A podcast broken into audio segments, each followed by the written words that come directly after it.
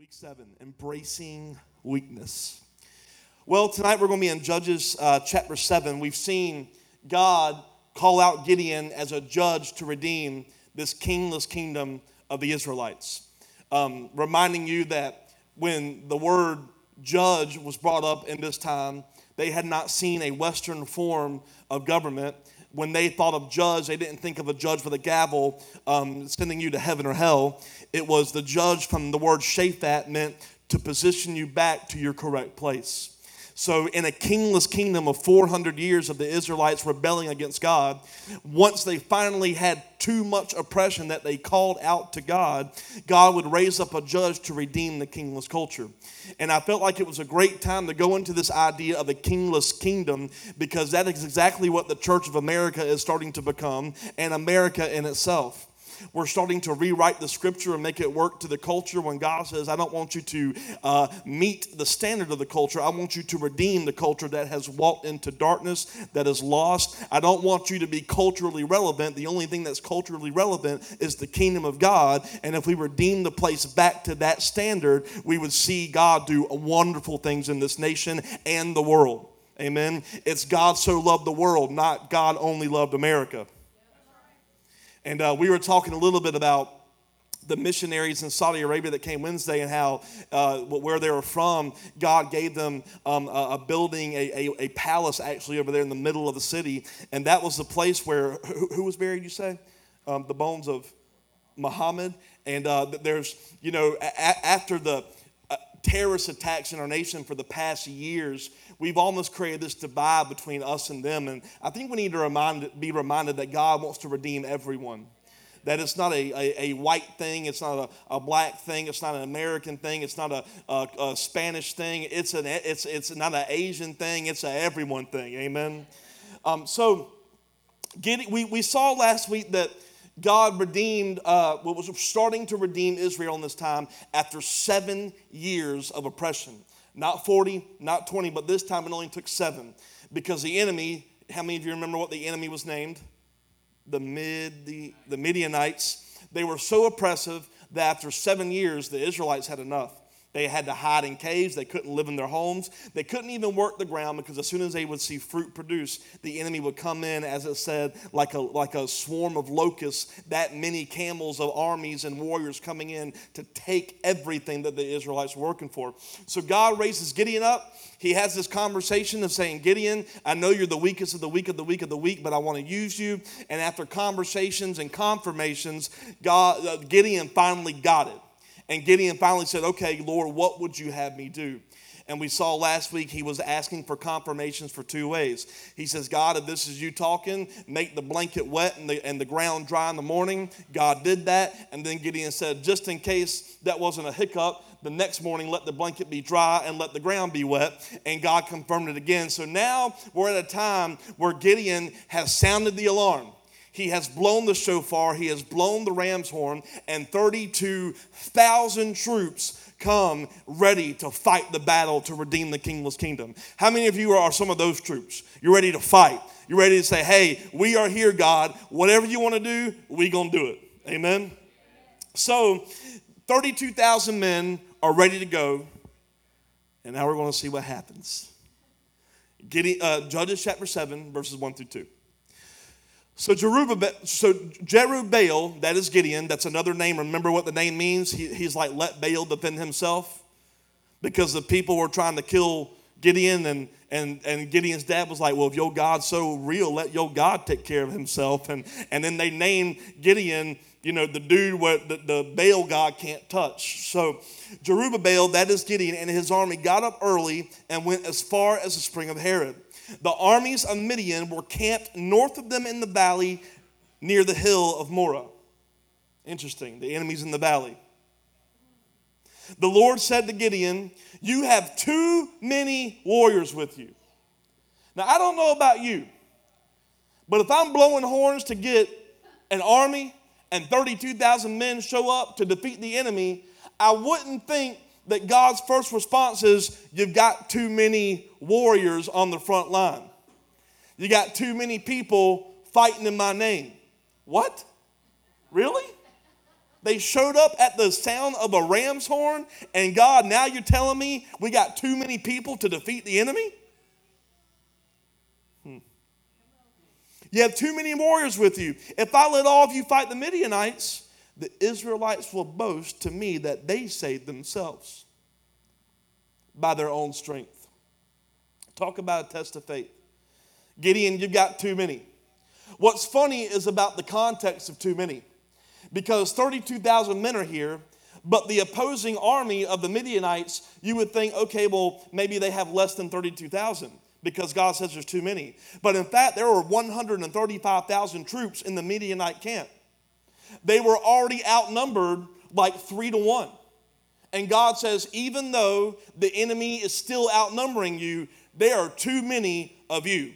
Y'all got too many people because I am a jealous God and I want to make sure I get all the credit and I get all the glory for this victory to remind you that you've been trying to be free for the past seven years on your own accord, and on your own accord, it's not getting you anywhere.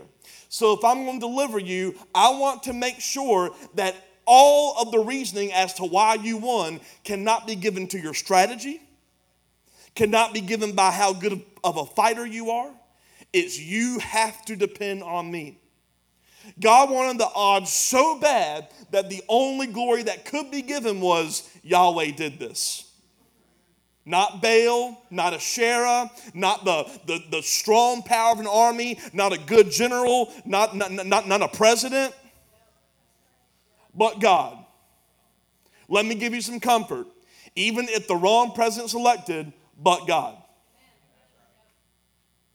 If we are in the mindset that the, the, the peace of this nation rests in a man and a democracy, we have forgotten the strength of God and a people called the remnant of God.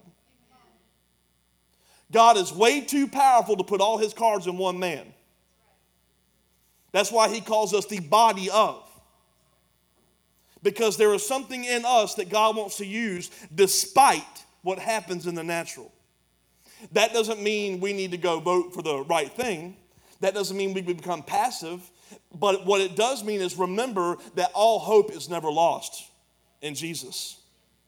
So God says, I want all I want the odds stacked against you so that the only thing that can get glory is me. And it raises a question, do you really believe in his power? If God said to you, like he told Zerubbabel in the book of Zechariah, not by might, not by power, but by the Spirit, would you go on just that?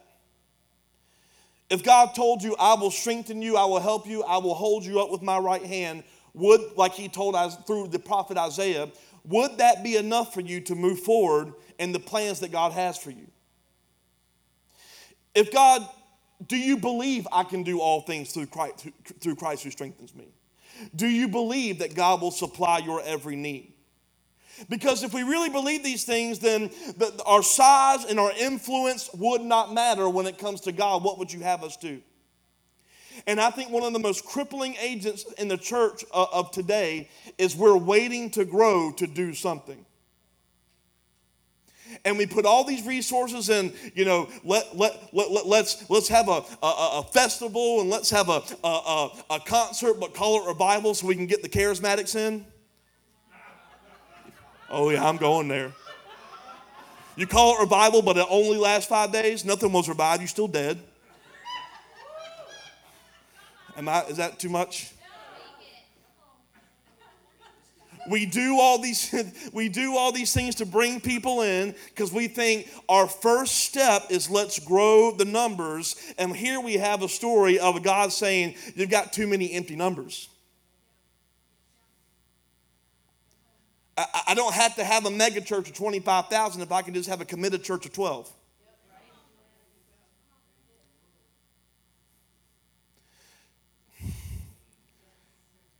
When, if we really believe that it's all his power and all his strength and all his might, why are we still trying to measure influence by a worldly standard? Right? There are many prophetic words today about this remnant of people. Remnant, a small group of believers that are actually walking a little bit differently than the world. They actually walk out in it, but not of it. They actually look different, and people have to say they must be believers because of the way they live their life. Not believers based off of, hey, are you a believer? Oh, yeah, I'm a member of here and there. I didn't ask you about your membership. And I'm not asking where you put your money. I'm, I'm asking you, are you a true believer? There, there, there is a group of people in the world, not in the U.S., just in the U.S., in the world, who are actually sold out to Him. And this whole idea of wineskin teachings on Wednesday night and this kingless kingdom, I believe that God is calling this house to be that people. And it's going to cause us to have to break some idols, to get out of some American tradition, and to walk back into step with what God wanted before we created the territory and divide called states and nations. When the Bible talks about nations, he's not talking about political boundaries, he's talking about culture. He's talking about ethnicities. The word nation will rise against nation is actually talking about racism. But we're taught wrong because we, we still have this mind of political and governmental barriers. When the Bible says nation will rise against nation, why are you surprised that racism is coming up again? He said it's going to be, it's going to happen. How will you respond to it? How will you manage the times? Is there going to be a people that is so lost in my love and in my arms that you're going to look different? So when people are, are uh, criticized and chastised, when people have no love, when people are lost and abandoned, will they see a small remnant of God seekers and they say, We don't really know about this God thing, but we do see power in you. And then you introduce them to the one who gave us the power.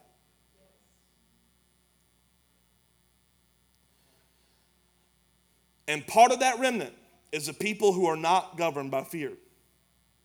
So God's got these 32,000 people ready to take the, take the land. And then God says there's too many of you. So look what God does in verse 3. Therefore, tell the people whoever is timid or afraid may leave this mountain and go home. 22 thousand of them said, Yep, that's me. And they went home, leaving only 10,000 who were willing to fight. 22,000 of these men went home because they were governed by sight and not by the faith that Gideon was walking in. They saw a large army and they were overcome with fear and said, You know, we believe in God, but He's not worth our suffering. He's not worth me losing my life. And it's not just losing life in the idea of physical death. But I would say there are people who say they believe in God, but when God says, Will you lose your life in your friendships because they don't like the beliefs you're walking into? Who are you more committed to? What the Lord is having you do, or trying to keep the friendships that are actually polluting your walk with God. When your relationships and your families and your friends criticize you for doing something crazy, like I'm not going to celebrate a pagan holiday in America, are you willing to look stupid and different and foolish at the expense of losing the, losing the life of your circle of friendships? He says, Who is bold enough to walk into a camp of tremendous enemy influence, and you really believe that I will strengthen you and I will hold you so that you can totally conquer the valley. That you can go in with a tremendous amount of peace and do what I've asked you to do. And when he gives this kind of, um, you, you know, this challenge, 22,000 believers. It wasn't just anyone. These are people when, when Gideon blew the ram's horn, the horn of salvation is what it stood for, the horn of strength, the shofar, the one that sounded the victory alarm, the believers came. And 22,000 of the believers said, I love Yahweh, but I love my life. And I don't want to lose it. And I believe that if we are going to get lost in the arms of the Father and walk as a different sort of people, we have to be willing to say, God, whatever you would have me lose, you're worth it. Paul, writing to Timothy, said this in 2 Timothy 1 7 through 8. God has not given us a spirit of fear and timidity, but of power, love, and self discipline. I think sometimes we miss that part. We always talk about how God's not giving us a, spirit of fear. It's a spirit of fear, but He gives us power, love, and self discipline. Because sometimes it takes a self discipline for you to walk in a place that you may be scared of. I don't want to walk into this area of I can depend only on God, but let me be so self disciplined, a disciple of my God that I will go despite what may have what I may have feared earlier.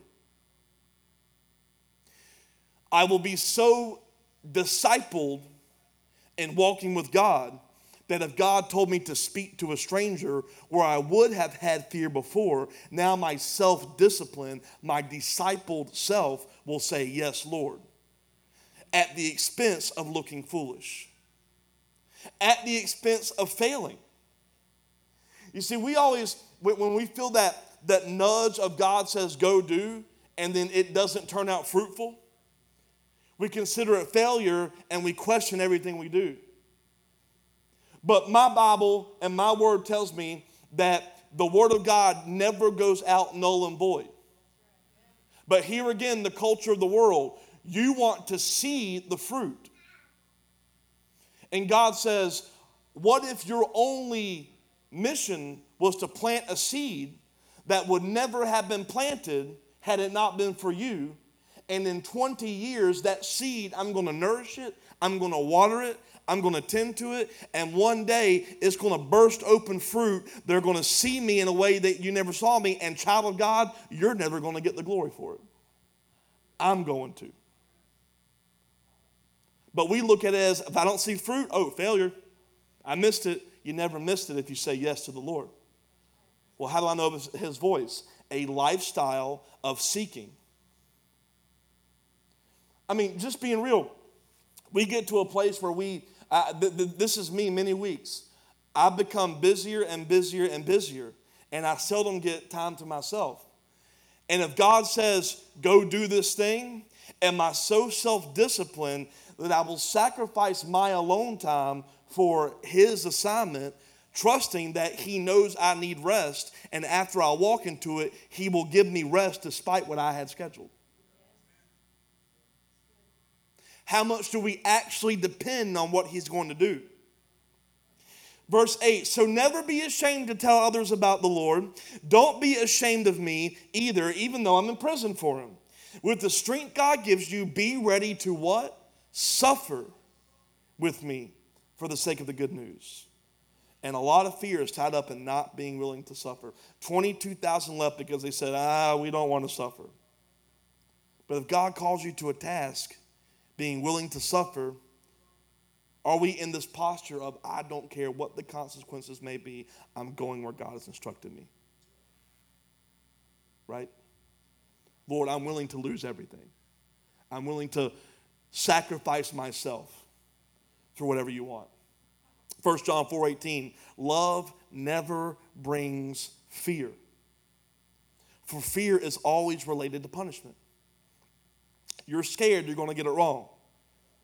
You're scared you're going to get the fruit of death and failure and suffering. But love's perfection drives the fear of punishment far from our hearts. Whoever walks constantly afraid of punishment has not reached love's perfection. Are you so wrapped up in the truth of the love of the Father that fear no longer has a chance to get a foothold in your thinking? What drives out fear? Perfect love. God doesn't have to do anything else to prove his love for us. So it's no longer of God, show me you love me. Its son or daughter, embrace the identity that you are loved beyond everything, that you are embraced in right standing with the blood of Jesus. I love you, and if you would get your identity wrapped up in my love, then that love will cast out the fear of, I got it wrong, I said it wrong, I did it this way. No, let it cast out the fear so no matter what, God, I'm willing to. I don't want to be like those 22,000 believers who left. I was talking to uh, Jenna, the, our, our kids leader, and she was talking about um, a, a staff member at a very large church in Savannah. I'm not going to tell you what the name of the church was, but it's a very, very, very, very large church in Savannah. But I'm not going to tell you the name. It's just a very, very, very, very, very large church.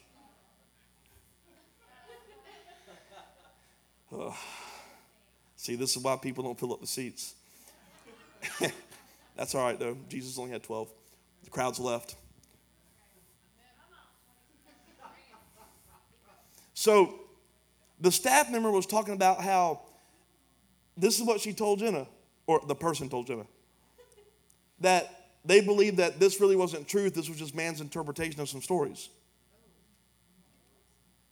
And I was like, and they're on staff at the largest church in Savannah, you know what I would, I would deem her as? one of the 22,000. Because when it came down, because when it came down time to would you suffer for it, that belief tells me no, you would not. Well, I can't believe he's calling that out. Someone's got to. And I don't know the name. I will never put the name out there because they're probably never going to listen to this podcast of a church located behind a liquor store and a pawn shop.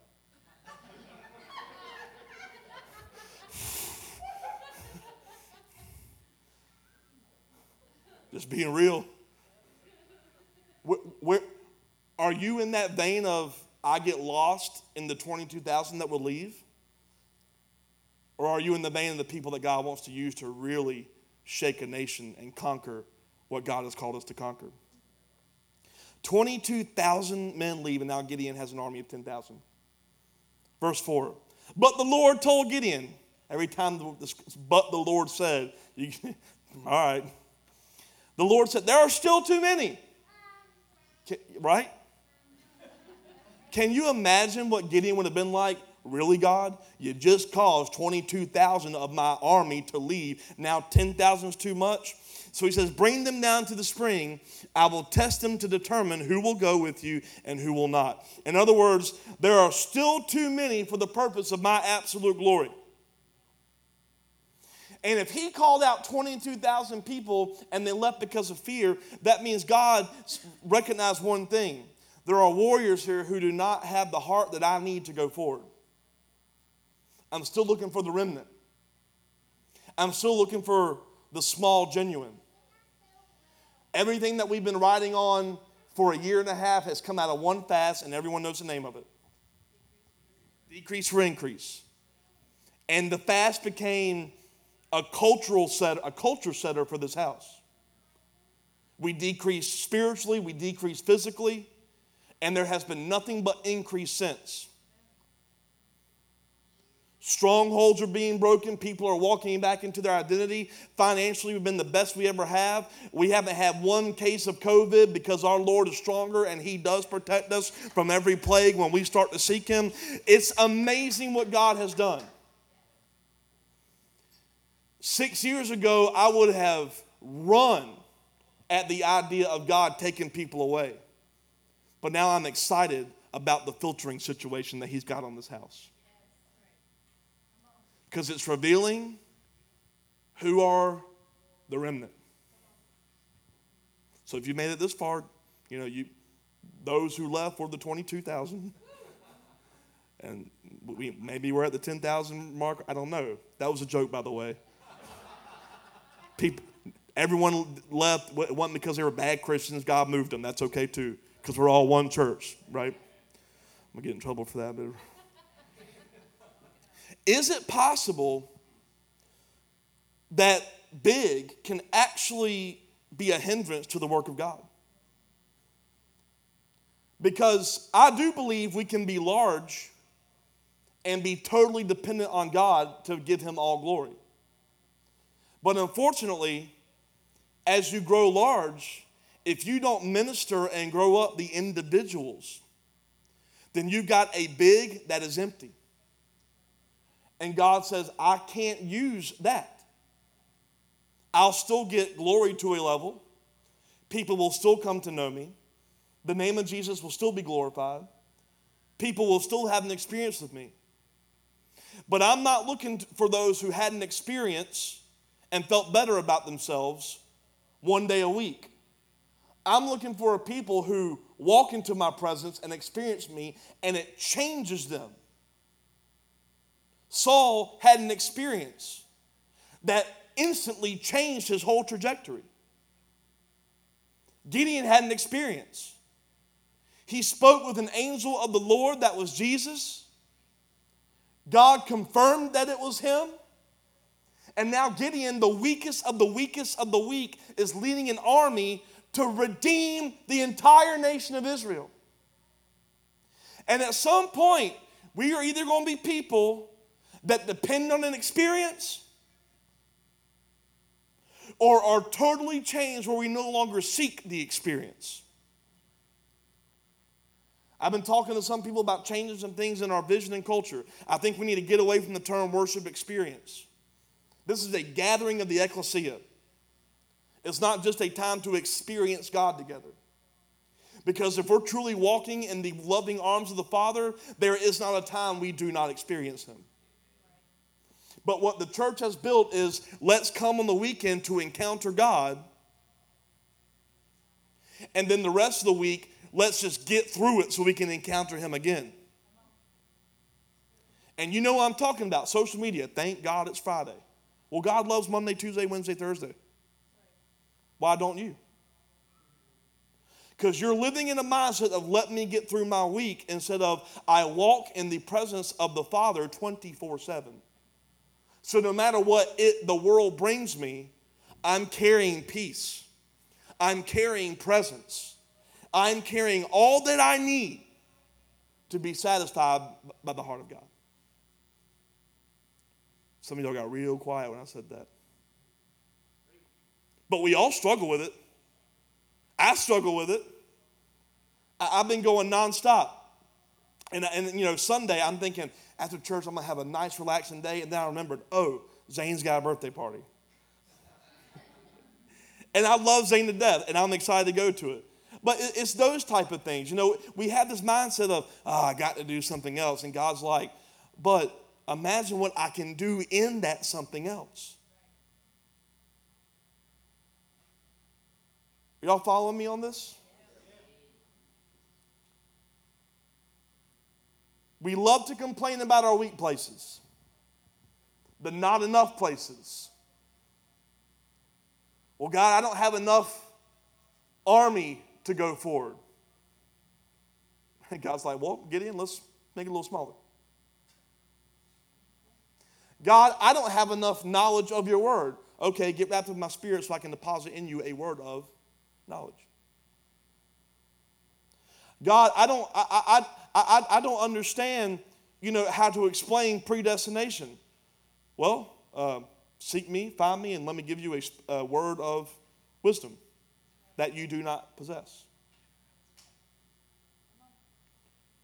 God, I got trust issues. Okay, seek me, get lost in the loving arms of the Father so I can give you a gift called faith that you do not currently have. You see, it's I don't have this, so I can't, and God says, get lost in my arms so I can give you what you don't have. I am well aware of what you lack, and I will provide your every need, including the I need to walk in my assignment.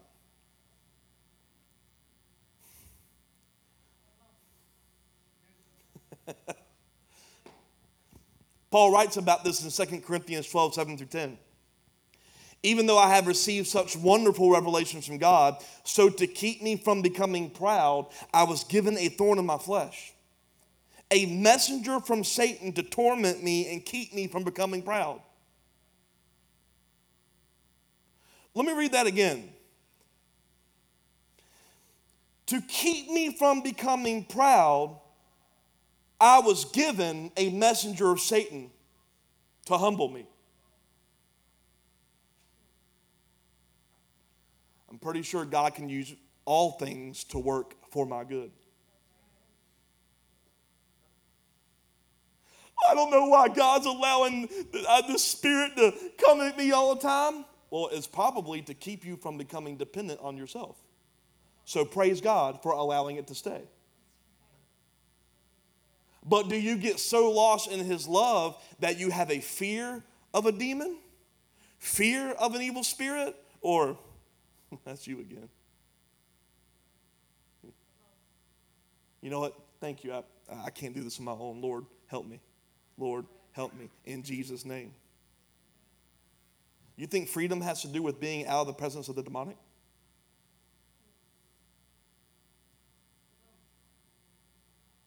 I walk in freedom wherever I go, including the territory of the enemy. It's not let me dodge demons, it's they don't affect me. It just lets me be aware of my dependence of God.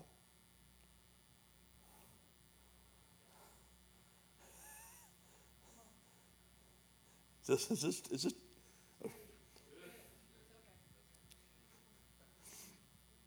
Three different times I begged the Lord to take it away. Each time he said, My grace is all you need, my power works best in weakness. Lord, can you please take away this demon? Uh, my grace is all you need, my power works best in your weakness. So now I'm glad to boast about my weakness so that the power of Christ can work through me. I cannot resist this temptation, so God help me resist it. See, we, we get that, that, that notion wrong like, well, th- there's this thing that I get tempted with that I keep falling into all the time, and I'm not strong enough. And God's like, exactly, you idiot. You're not strong enough. That is an indicator that you need to depend on me in that thing that you cannot overcome. And when you depend on me, you walk into the truth of the scripture that no temptation is given to you that you cannot handle. Because it's not about you handling it, it's about you handling with the power and the strength that you do not have, that is aware when you're having to deal with that temptation that you can't deal with. Exactly. It's good that you realize you can't deal with it, it brings an awareness of dependence. So I boast in my weakness of I can't so that God is evident and gets the glory of I can.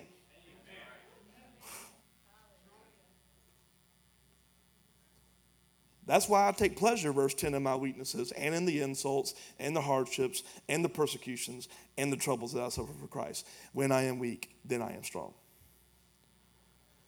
And some of us are way too proud to let guards down, to look too vulnerable and too weak. And that's the culture in the church.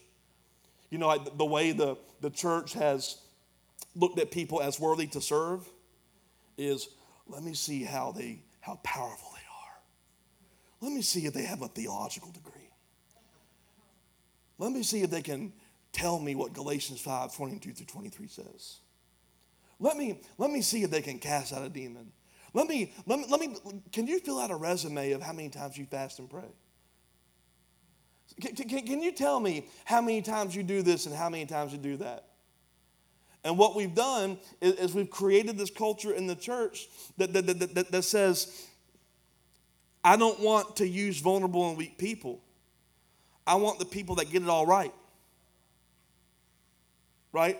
I, I, I want the people that look like a, a model Christian. And Jesus is like, You want the model Christian? I spoke to a woman in a well who was like married five times, shacking with one, and by the end of the conversation, I told her to go preach the gospel back in her city.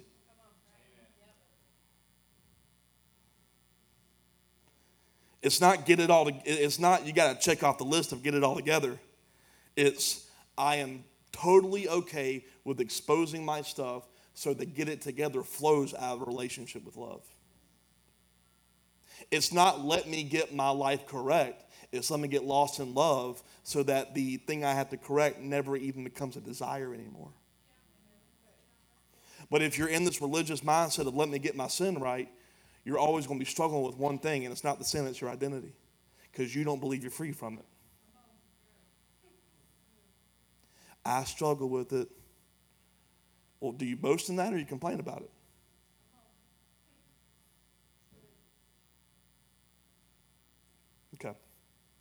So God says, Gideon, I've taken 22,000 away.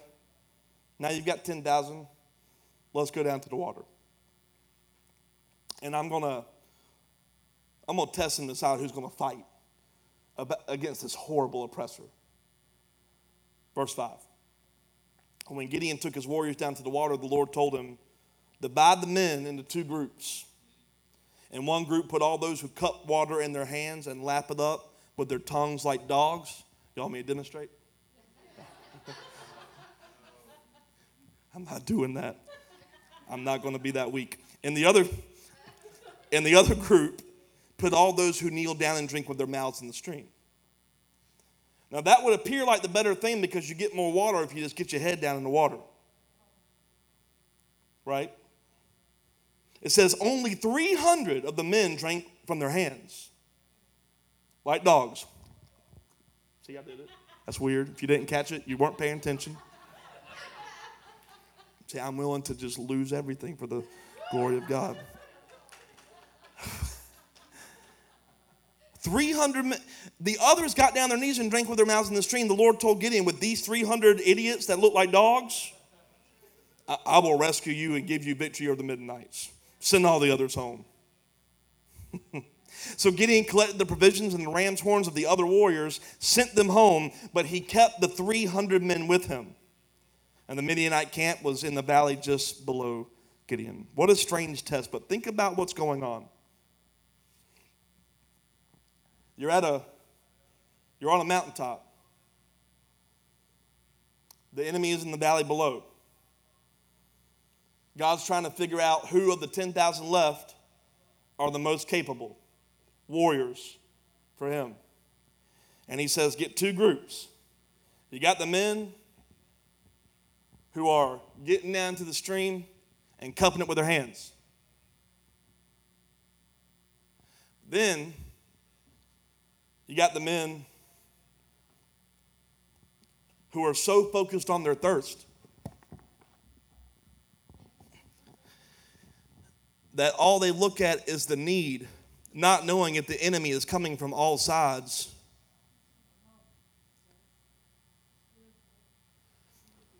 Oh, my knees are bad.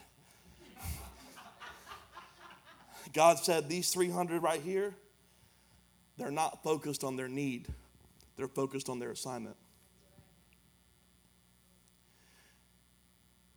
And I think sometimes the biggest test of God is where's your focus? Are you focused on your need or are you focused on your assignment? These 300 men were well aware of everything that was going on around them. The other 9,700 men, all they cared about is, I need a drink. I need to get my thirst quenched. And they got the more water because they were able to get down and get all the water they could without spilling it. When you lapping up water with your hands, you lose a lot. And it takes a lot longer to get sustained with the thirst. But are we a people who are willing to take a little bit longer to get sustenance in God? Or are people that want the immediate satisfaction? Are you willing to go through a longer process of waiting till marriage? Or jump right in? Are you willing to go through a process of, I'll be fulfilled by taking delight in His pleasure rather than gluttony? Are you fulfilled by, it's better to give than to receive? Because you're not obsessed with God, let me focus on my need. Is I want to keep my focus on where would you have me go?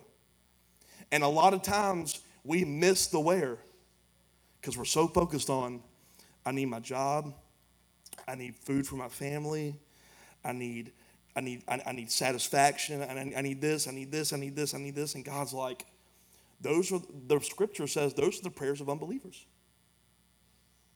No wonder 9,700 got sent away. You know what Colossians 3 2 says? Feast on all the treasures of the heavenly realm and fill your thoughts with heavenly realities, not with the distractions of the natural realm. Where do your thoughts feast on? Heavenly things or natural? Is this making sense? Where's your focus? And just to throw this out here, because I think it's a great teaching point, I think there's truth in it. But what if all of this commentary about why the 300 versus the 9700 was simply just this? I want a smaller group. And, did, and their faith wasn't less and their faith wasn't more. What if it was God just says, I want to do this in such a way that's going to make people believe in me? What if? I think sometimes we try to overcomplicate things. I think sometimes we try to pull too much out of a scripture. You know, when the scripture says, in Jesus' name, demons go, and then people write 45 page manuals on how to cast out a demon. Do you really believe in Jesus' name is that powerful? Or is your model more?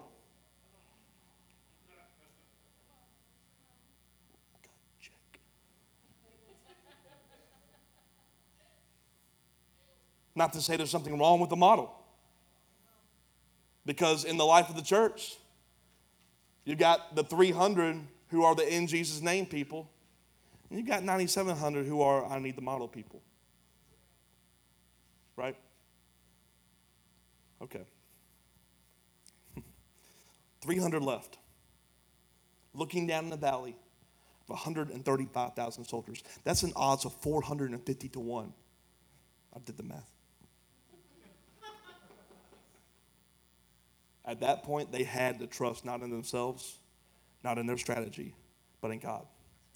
Verse 9 That night the Lord said, Get up, go down into the Midianite camp, for I have given you victory over them. But if you're afraid to attack, go down to the camp with your servant Purah. Listen to what the Midianites are saying, and you will be greatly encouraged, and then you'll be eager to attack. So Gideon took Purah and went down to the edge of the enemy camp.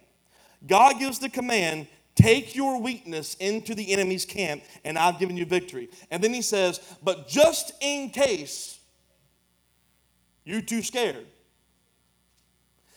You know what I love about that? Just in case you're too scared, go listen to the conversation. The Lord was so used to Gideon and his relationship that he knew what Gideon was going to do. Well, Lord, if you want me to go down into the army with 300, could you give me a sign? You, you, remember, you remember the, the, whole last two weeks? Give me a sign, give me a sign, give me a sign, give me a sign. Here's your sign, give me a sign, give me a sign, give me a sign. God knew him so well that he didn't even give Gideon a chance to ask. God knew Gideon so well after this relationship that he says, if you need a sign, I'll, I'll go ahead and put it out there. Psalm 139, 1 through 6. This is David writing. Lord, you have examined my heart and you know everything about me. You know when I sit down, you know when I stand up, you know my thoughts, even when I'm far away. You see me when I travel, when I rest at home, you know everything I do. You know what I'm going to say even before I say it, Gideon. you go before me, you follow me, you place your hand of blessing on my head. Such knowledge is too wonderful for me, too great for me to understand. Don't buy into the lie that God doesn't know you. He knows what you need. We've too long in the church preached against the doubting Thomas. Jesus never rebuked Thomas for doubting. He said, Oh, yeah, I, Thomas, I know you. Here, touch. He didn't offer that to anybody else. It's kind of weird. Put your finger in my flesh, like blood and, and muscle. He, he knew what Thomas needed. He knew what Gideon needed. If you're too, still too scared, even though I've proved myself over and over and over and over, I mean, yeah, just go down and listen to the enemy territory. So look what Gideon does. Can y'all guess what he does? he goes down. Verse 12. The armies of Midian, Amalek, and the people of the east had settled in the valley like a swarm of locusts. Their camels were like grains of sand on the, sea, on the seashore, too many to count. Gideon crept up just as a man was telling his companion about a dream. The man said, I had a dream. No, um, he said, I had this dream. And in my dream, a loaf of barley bread came tumbling down to the Midianite camp. It hit a tent, turned it over, knocked it flat. His companion answered, Well, your dream can only mean one thing. God has given Gideon, son of Joash, the Israelite, victory over Midian and all his allies. I would have loved to have been Gideon hearing that conversation. Yeah, you dang right that we're gonna let's let's go. right? But here we so we see this description of this vast army.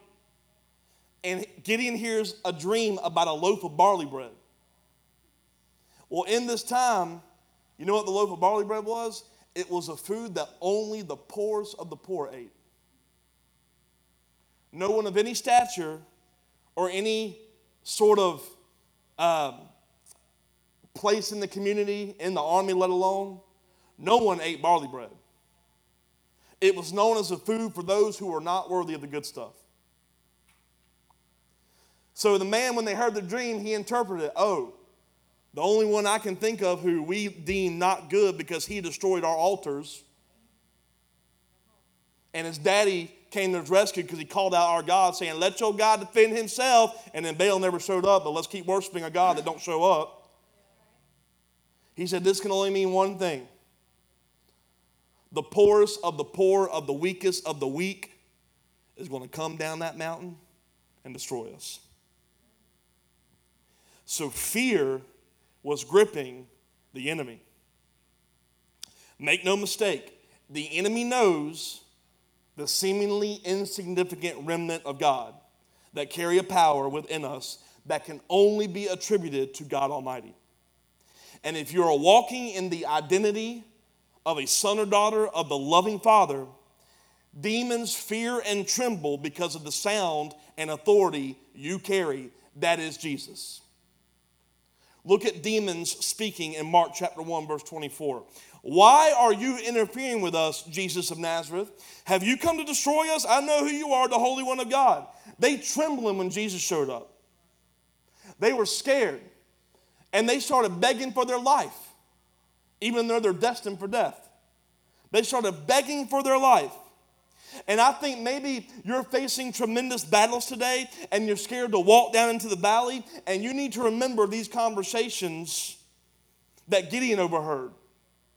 If you are wrapped up in the arms of the identity of the loving Father, when you walk into a room, everything changes because they no longer see you, they no longer see empty darkness. For some reason, when you walked into the room, you are the light of the world and you change the atmosphere.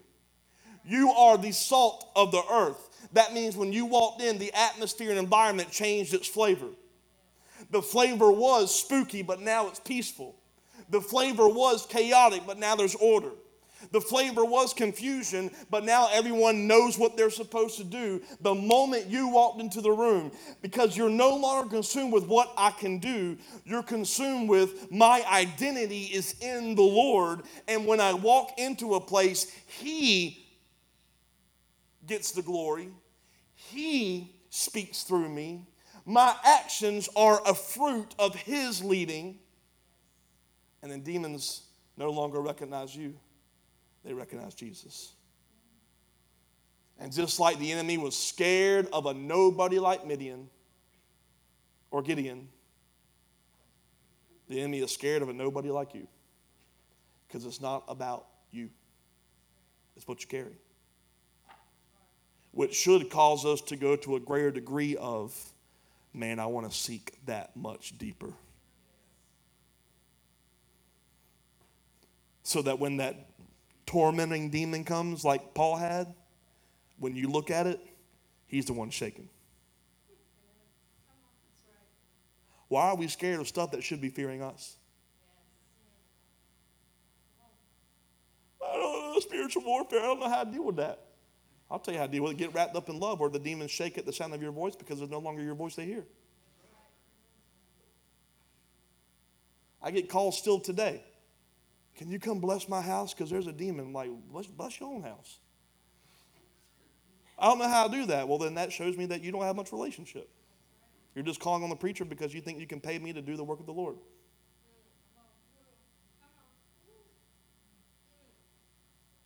You carry the same God as me. Or do you really believe that? It's identity issues. Pastor, can you come pray for my family? You pray for your family. You carry the same weight I do. Maverick gets it.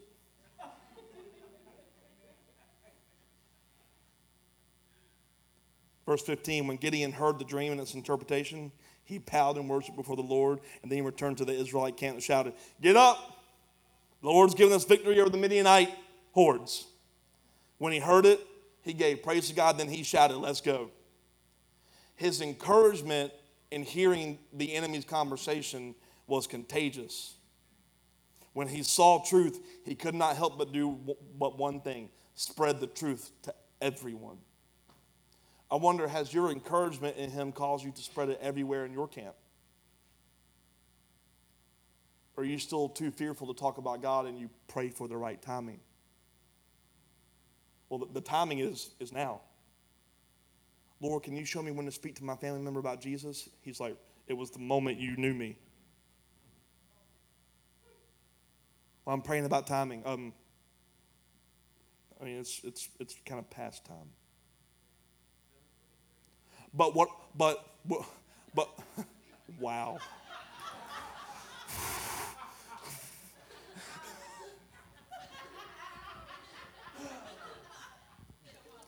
But we're scared to lose the family member. We're scared to lose the relationship. Now, I'm, I'm not saying go with judgment. Maybe the timing is dependent on your delivery.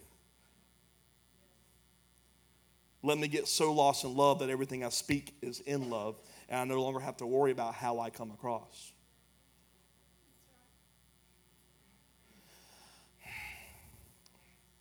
Look at verse 16. So he divided the 300 men into three groups, gave each man a ram's horn and a clay jar with a torch in it. Then he said to them, Keep your eyes on me.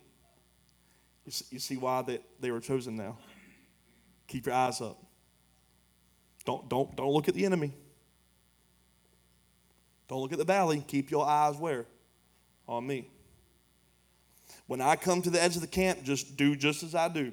As soon as I and those with me blow the ram's horn, blow your horns too, all around the entire camp, and shout for, for the Lord and for Gideon. That's interesting. For the Lord and for Gideon. We're going to get into that. Gideon had been consumed at this point in walking with the Father. That this time, Gideon didn't have to say, What's next? He was walking in one mind and one spirit with God. And as he was walking in Let's Go, he was speaking the strategy of the Father without having to consult. Can you imagine a day where we're walking in such unity that the very words we speak are the strategy that right now we spend so much time praying for?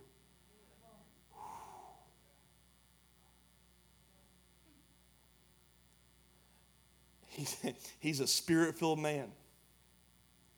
And he says, The very thing that God used to assemble you to me, the ram's horn, is going to be the very thing that is used to defeat the enemy because I know it looks foolish, guys. I know we're outnumbered 450 to 1, but it's not by, by our power and not by our might. It's Him.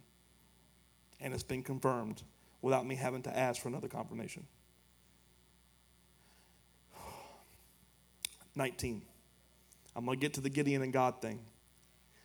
It was just after midnight, after the changing of the guard, when Gideon and the 100 men with him reached the edge of the Midianite camp. Remember, three groups, three groups of 100. Suddenly, they blew the ram's horn and they broke their clay jars. And then all three groups blew their horns and broke their jars. They held the blazing torches in their left hands and the horns in their right hands. And they shouted, A sword for the Lord and for Gideon. Each man stood at his position around the camp and watched as all the Midianites rushed around in panic, shouting as they ran to escape. 135,000 Midianite people were panicking and running from 300 dudes with fire torches and horns. A Midianite army that had chariots and swords and all the necessary stuff, they panicking at torches and horns from 300 people. They woke up at midnight to an explosion of noise, light, and a movement coming from all directions.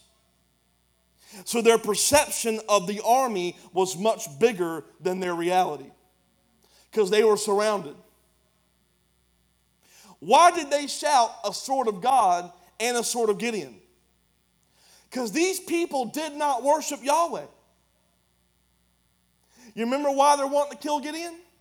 Because right beside the altar built to worship God the Father was another altar, Baal. They knew of this God, but they did not know who he was.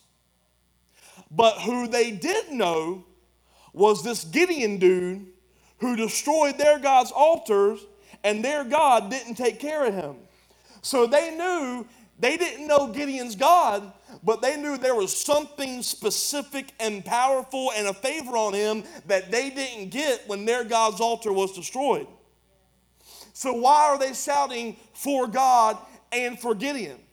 So that they would recognize the reason Gideon was carrying something into their camp was by the God that they did not know in which he followed, which is why he had a power and a strength and a favor that they could not comprehend.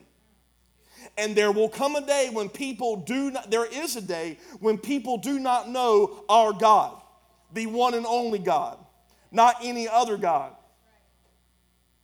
Yahweh, the Father, the Son, the Holy Spirit.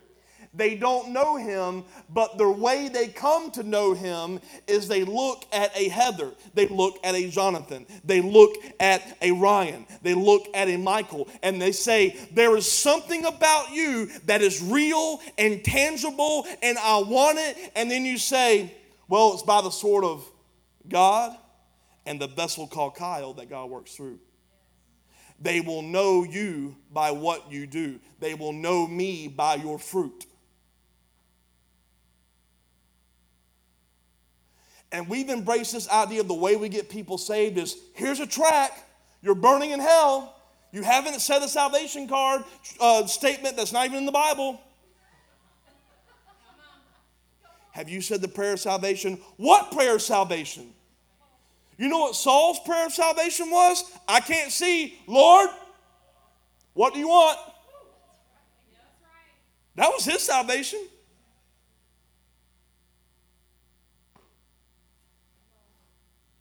What was Gideon's salvation? Hey, good and faithful servant, let's go. Lord, is that you?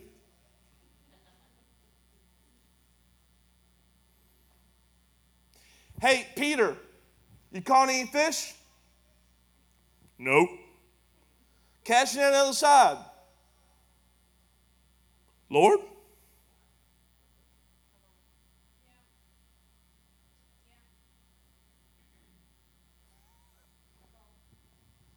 See, they didn't know God, but they knew that there was something about Gideon. The enemy was shaking at the sound of Gideon's name because it wasn't even no longer Gideon's name, it was the identity of God working through a man named Gideon.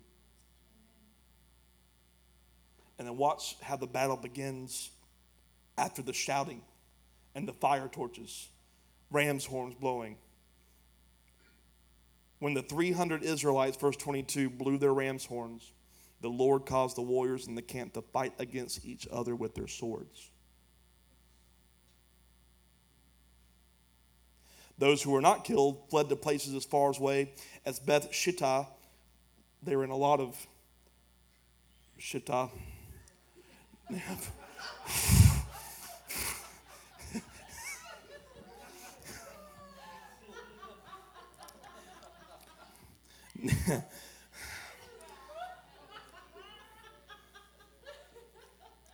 Near Zererah and to the border of Abel Meholah near Tabbath. I ain't right, y'all. And then Gideon sent for the warriors of Naphtali, Asher, and Manasseh who joined in the chasing the army of Midian. The first phase of the battle was it wasn't even between the Israelites and the Midianites. It was the Midianites fighting against themselves because they were awoken from sleep in darkness to the sounds of victory surrounding them. And they were so confused that God says, Well, since you're working by your power, let your power be the one that takes you out. They weren't dependent on Yahweh, they were dependent on a false God. And he was so false and so fake that they had to depend on, depend on their building of numbers and their power and their tactics. So God said, Yeah, I'll use that. You don't want to go by not by my power, I'll use your own power to defeat you. And I believe that God is telling the church today, your power will be your end. I'm going to say that again, church, your power will be your end. If you think the way to win a city is to gain every person to fill your pocketbook so you can buy stuff, you've, you've missed the point of it. I, I, I, am um, I, was, I was under a covering for years and it never really crossed my mind until this week. I was listening to a sermon. He was quoting a, a preacher named Creflo Dollar. I don't know if you ever heard of him. This is his real name. And he had he would preach the only way to win a city is to buy it. Yeah. So I'll say it again, church, your power will be your end. Stop depending on your resources. Let me use them how I want, even if it means not. Oh, you think you need to grow big to change the city? I caused such an uproar in Jerusalem that 12 men got killed for it because they changed the entire nation. 12 and we're still trying to grow our churches so, so that we can. The time is now. Not tomorrow, now. He has done everything necessary to put us into the rightful position to go down into the valley and the darkness that is Savannah, Pooler, Effingham, and take it back. And as the survivors fled, God allowed Gideon to call on help. Remember, it was 300, but now he's got Naphtali and Asher and Manasseh. Because if we would be so bold to walk into the courage and, and, and the boldness relying on God, the testimony of what God does with a few will cause the others who were asleep to rise up and say, Let's go. What if the, the 32,000 need to see the boldness and faith of a 300 to make them say, Oh, there is no fight anymore. We've already won. We're just carrying it out. Oh, well, let's, let's get the money and buy the swords. Just, just, just give me a pot and a horn.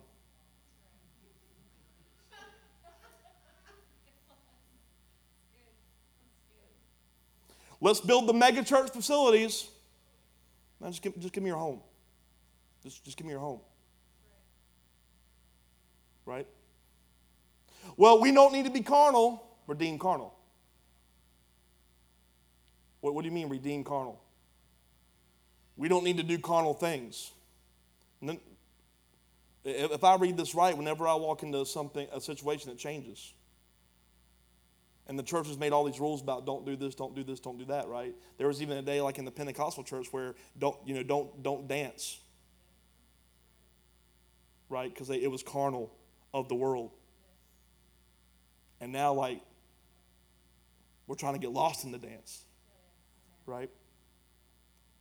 Uh, the, the Saudi Arabian missionary talked about how in Saudi Arabia it's against the law to have entertainment. And you're complaining that they shut down a concert because of a disease, and that's going to affect your whole piece and your entertainment value. You know what I say? Praise God that the entertainment's been shut down so we can actually focus on Him for a second. I'm missing the thing that I like to do every year. Well, God's been missing you for about 30.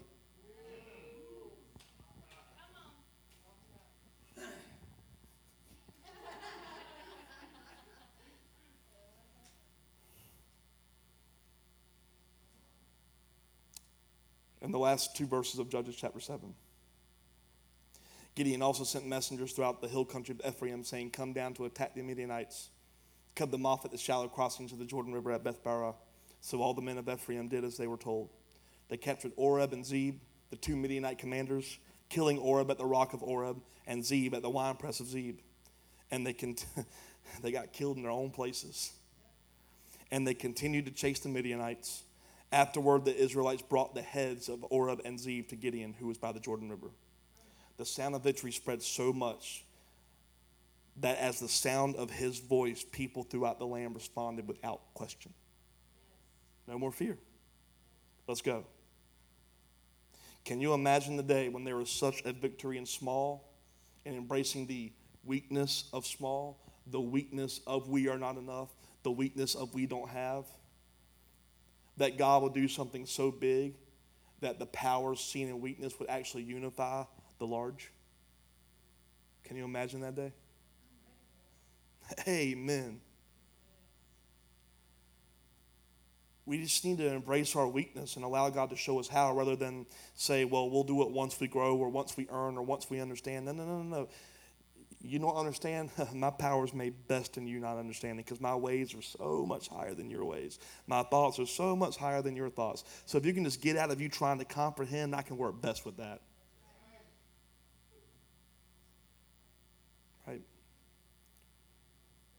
And I want to recognize one more thing before we close. What did they have in their hands? They had clay pots in their left, and they had ram's horns in their right. Isaiah 41:10. Don't be afraid, I'm with you. Don't be discouraged, I am your God. I will strengthen you and help you, and I will hold you up with my victorious right hand, the horn of salvation. Right? 2 Corinthians 4 7. We now have this light shining in our hearts, this fire burning inside of us. But we ourselves are like fragile clay jars containing this great treasure. This makes it clear that our great power is from God and not from ourselves. You know what embracing weakness looks like? Allow yourselves to get more broken because you are the fragile clay jar that God is waiting to break so that his fire can be seen in the darkness of the land. God doesn't need another concert. He doesn't need another fake thing called revival. He, he doesn't need another church service. He needs a people that are so lost in Him that this goes wherever we go. That the presence is not, let me go get a word, let me go get a touch, let me go feel him. It's, I carry my God wherever I go. It was at midnight. They only saw one thing and heard one thing. They saw fire and they heard victory. Let us be a people where we're known by one thing a fire and a victory that can only be given to one name, and that is Jesus. Amen. Let's embrace our weakness. Who's ready to embrace weakness in this place? Come on, let's give God some praise.